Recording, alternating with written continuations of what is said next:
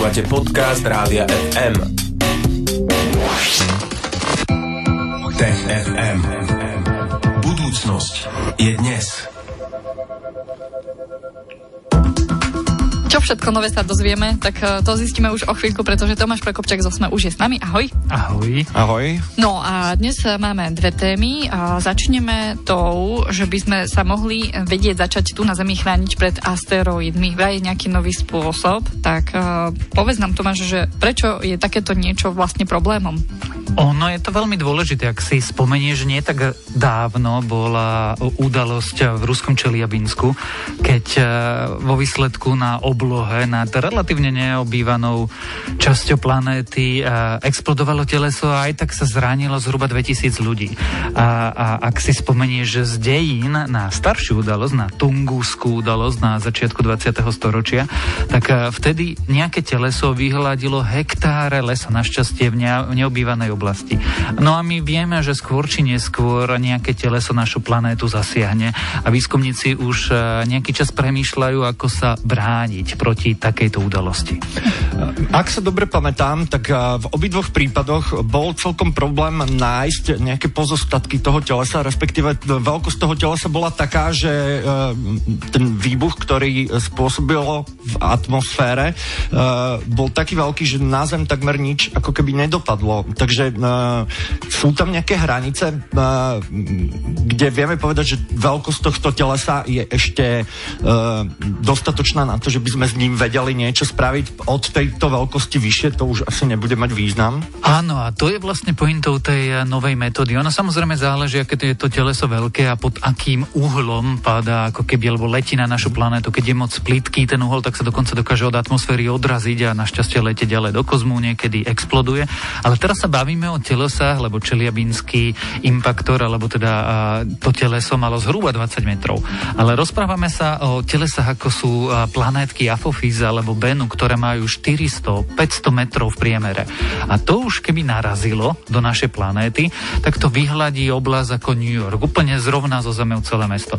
A výskumníci a vedci a inžinieri navrhujú teda spôsob, ako sa brániť, lebo samozrejme z filmov poznáme, že tam pošleme nejaký akože chrabrých záchrancov a tí to nechajú explodovať, ale teda v realite potrebuješ niečo, čo môže e, reagovať veľmi rýchlo, lebo sa môže stať, že také teleso objavíme pár dní len pred tým, ako bude smerovať na našu planetu a ako do nej narazí. Takže teraz prišli s nápadom, že sa do kozmu dajú vystreliť niečo, čo veľmi pripomína kovové tyče. A oni vytvoria akési sitko, alebo ako si mm, sieť ostrých telies, ktoré sa budú správať ako nože a to prilietavajúce teleso dokážu rozrezať. No, to znie tak, že jednoducho, keď si nám to popíšeš, e, dá sa to aj zrealizovať? Práve, že vraj už sa dá. Dnes už máme technológie, ktoré na to stačia. Musíš naplniť samozrejme nákladný priestor, nejaké e, rakety, ktorá dopraví tieto telesa do kozmu. Už tým, že to vystrelíš do kozmu, to má nejakú veľkú rýchlosť a proti tomu letí teleso, ktoré má tiež nejakú veľkú rýchlosť. Čiže uh, to máš podobné ako s autami. Keď proti sebe idú dve auta, tak sa ich e, rýchlo za kinetická energia všetko zratúva. No a už na to máme dostatočne dobré rakety. Výskumníci dokonca hovoria, že keby sa naložili do SpaceX nosičov e, tie týče a teda samozrejme to treba domyslieť, ale že dnes už máme dostatočný výkon rakiet na to, aby v prípade, že to teleso teda nemá pol kilometra, ale má niekoľko desiatok metrov a smeruje, čo ja viem, na nejaké významné mesto, tak ho vieme naložiť naložiť a v priebehu niekoľkých dní vlastne vystreliť a, a čakať na tú zrážku. Aké veľké teleso ešte m, je v tej hranici, kedy má význam proti nemu sa brániť? Oni, výskumníci hovoria, že prakticky akékoľvek. Pretože pointou tohto efektu je vlastne rozkrájať ten asteroid na menšie časti. Ak bude smerovať na našu planetu v teleso väčšie ako desiatky metrov, tak máme problém. Ale menšie telesa, telesa veľké niekoľko metrov dokáže, nechcem to veľmi zjednodušovať, ale atmosféra spracovať. Jednoducho sa vyparia pri prelete našou atmosférou. A vlastne pointou tejto metódy je rozkrájať veľký prilietavajúci objekt na menšie objekty s ktorými si buď atmosféra poradí úplne, alebo teda pri dopade na našu planétu už nebudú predstavovať taký veľký problém ako teleso, ktoré dokáže vyhľadiť eh, dinosaury. No a aj preto je táto metóda výhodná, alebo sú tam ešte nejaké ďalšie mm, výhody?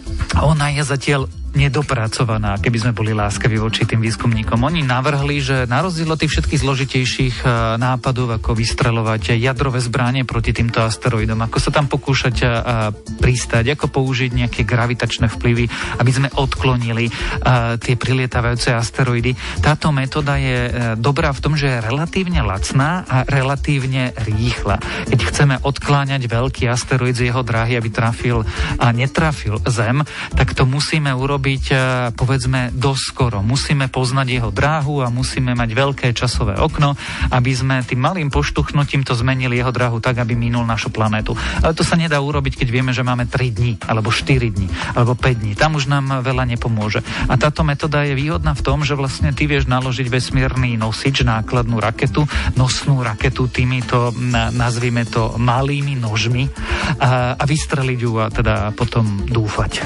No, ostáva dúfať, len v to, že ako úspešná je táto metóda, nebudeme musieť počas našich životov zisťovať a že to nebudú musieť zisťovať ani naši potomkovia, aj keď e, tá matematická pravdepodobnosť asi ide proti nám a je takmer isté, že niečo také sa stane. Vedci to hovoria. Hovoria, že takáto udalosť sa odohráva raz za 50-100 rokov. Taká menšia, taká veľká za niekoľko tisíc rokov, ale teda určite budeme svetkami nejakého telesa a teraz budeme veľmi dúfať, aby to teleso bolo malé a, a minulo nás. No a o chvíľu po pesničke sa k Tech FM vrátime a to už budeme riešiť e, také trošku viac pozemskejšie problémy.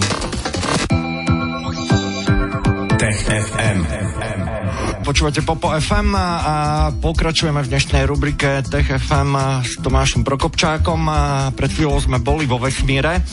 Teraz sa vrátime na Zem, ako som už avizoval a ideme e, riešiť problém viac než pozemský a už dlhé roky stále aktuálny a e, ním je vlastne fajčenie. Áno, budeme sa rozprávať o tabaku. Vraj sme ho pálili už pred 12 tisíc rokmi. Tomáš, tak povedz, že kedy sa rozšírilo fajčenie? Záleží kde. A ak sa opýtaš, kedy sa rozšírilo v Európe, tak do Európy vlastne tabak alebo fajčenie prišlo až na konci 15. a začiatkom 16. storočia. Jednoducho tí objavitelia ho museli, museli priniesť z Ameriky. Ten zvyk v Európe sme nemali rovnako ako sme nemali čokoládu, paradajky, zemiaky, kukuricu, papriku a podobne. Čiže to sú všetko plodiny, ktoré sme sem privliekli z Ameriky. A ak sa opýtaš, kedy Indiani, pôvodní obyvateľia kontinentu, používali tabak na spríjemňovanie si svojho života a zároveň ubližovanie svojim plúcam, tak to robili tisícky rokov predtým. Ale my sme si mysleli, že využívanie tabaku naši predkovia za začali praktikovať niekedy okolo roku 1000 pred našim letopočtom. Zhruba, že 3000 rokov má tento zvyk. A nový výskum to celé zásadne mení, pretože narazil na stopy tabakových semien v ohnisku, a, ktoré je staré najmenej 12 tisíc rokov. No, tak poďme sa na to pozrieť, že čo zistili veci, čo im tento objav priniesol. Vedci už nejaký čas skúmajú pozostatky po, nechcem povedať úplne pôvodných obyvateľov, pretože aj tí ľudia, ktorí žili v Severnej Amerike pred 12 tisíc rokmi tam pravdepodobne prišli, ale uh, obyvateľov z tohto obdobia narazili na ohnisko a uh, vďaka pozostatkom v tom ohnisku skúmali, uh, akým spôsobom títo ľudia fungovali. Lebo ohnisko je dobrá správa vo flaši. Vidíš, čo tam tí ľudia pálili, aké pozostatky tam našli, dokonca niekedy vidíš aj to, čo jedli, pretože tam napríklad napríklad zostávajú kosti ako zvýšok po eh, nejakom jedle, ktorý si piekli. No a v tomto ohnisku sa objavili práve semená tabaku. A keďže to ohnisko sa podarilo datovať eh, do roku zhruba 10 mm, 300 pred našim letopočtom, tak to je zároveň eh, prvý dôkaz o použití tabaku alebo používaní tabaku nejakým spôsobom z tohto obdobia. A keďže sa našli iba semena, ktoré boli z uholná vyhnatené, ale nenašlo sa nič iné, tak tí výskumníci sa domnievajú, že vlastne stonku a listy, teda to, čo pálime dodnes, oni jednoducho spálili a pravdepodobne to vdychovali. Má ten objav nejaký vplyv na náš súčasný boj proti fa- fajčeniu a proti chorobám, ktoré z fajčenia vyplývajú? Alebo ešte predtým by skôr mohla existovať otázka, mali pred 12 tisíc rokmi e, ľudia problém e, s rakovinou vlastne, keď e, fajčili tabak v tých úplných zárodkoch toho fajčenia? My vieme, že uh, naši predkovia mali problém s rakovinou. Dokonca vieme, že neandertálci mali problém s rakovinou. Pred desiatkami tisíc rokov, rokov sa našli pozostatky, ktoré mali rakovinové zmeny na kostiach, ale nevieme o tom, či mali rakovinu plúc, lebo jednoducho, vieš, keď sa dožiješ 20 hm. rokov, 30 rokov v priemere, tak rakovina plúca ti možno ani nerozvinie. Zatiaľ vieme len to, že možno, možno ľudia uh, vdychovali tabak už pred 12 300 rokmi ale e, či mal vplyv na ich zdravie, už v tom čase o tom, v tomto okamihu netušíme vôbec nič. Uh, ľudia podliehajú nejakému vývinu. Uh, takému istému vývinu podlieha aj tá rastlina, ktorá, ktorú fajčíme. Je to ten istý tabak, ktorý fajčíme teraz my, ten, ktorý oni fajčili pred 12 tisíc rokmi? To takmer určite nie. Jednoducho rastliny domestikujeme rovnako ako všetko ostatné a prispôsobujeme ich tak, aby e, boli povedzme, že čo najužitočnejšie. Asi by sme sa museli opýtať tabakových koncernov, ako upravujú vlastne rastliny tabaku tak, aby mali najlepší výnos a teda dosahovali to, čo dosiahnuť chcú, ale som si takmer istý, že rovnako ako pšenica spred 8 tisíc rokov a pšenica, ktorú používame dnes, alebo jačmeň, alebo pivo, aké sme mali v stredoveku a aké máme dnes, sú rôzne, chutia rôzne, vyzerajú rôzne a dnes sú to vlastne prešlachtené všetko plodiny, aby sme mali čo najvyšší výnos alebo odolnosť voči škodcom, tak tá odpoveď je jednoduchá, veľmi pr- pravdepodobne nie. Jednoducho tabak, ten divoký, ktorý užívali tí niektorí naši predkovia pred 10 tisíc rokmi zhruba a mhm. tabak, ktorý my si kúpime buď uh, v cigarete, alebo dokonca iba v tých výťažkoch, ktoré pcháme do nejakých elektronických cigariet, je niečo úplne iné.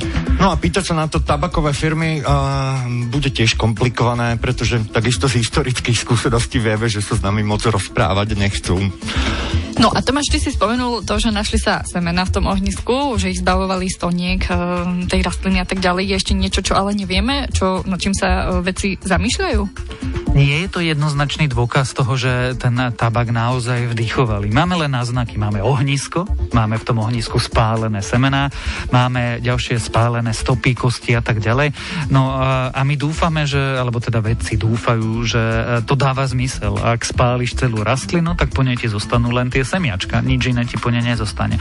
Ale otázka je, že či napríklad tí e, naši predkovia si uvedomovali, že v skutočnosti pália tabak a robili to vedomé, lebo chceli dosiahnuť nejaké tie účinky. Či to nebola len tráva, ktorú pozbierali, všetko to tam nabáchali, vysušili, použili na podpál a potom ako keby boli radi, že majú oheň a neriešili vlastne, ako to dými a prečo to mm-hmm. dými. To nevieme. Ale zase uh, naši predkovia neboli hlúpi a teda uh, mali dosť veľa času na to, aby si všimli, že niektoré rastliny sú jedovaté a iné jedovaté nie sú, niektoré sú príjemné, niektoré sú nepríjemné, niektorým voňajú a iné smrdia, tak snad sa dokázali podľa toho zariadiť. Otázok ešte ostáva dostatočné množstvo, čo je dobrá správa, pretože tým pádom sa budeme mať o čom baviť aj na budúce v ďalšom vydaní Tech FM. S Tomášom Prokopčakom z Osme, ktorý tu bol s nami aj dnes a teda budúci štvrtok opäť a po 15. sa budeme tešiť na ďalšie vydanie Tech FM. Tomáš, na dnes ti ďakujeme, ahoj. Ahoj. Čau, čau. Tech FM. Budúcnosť je dnes. Stream, živé vysielanie a playlisty nájdete na www.radiofm.sk.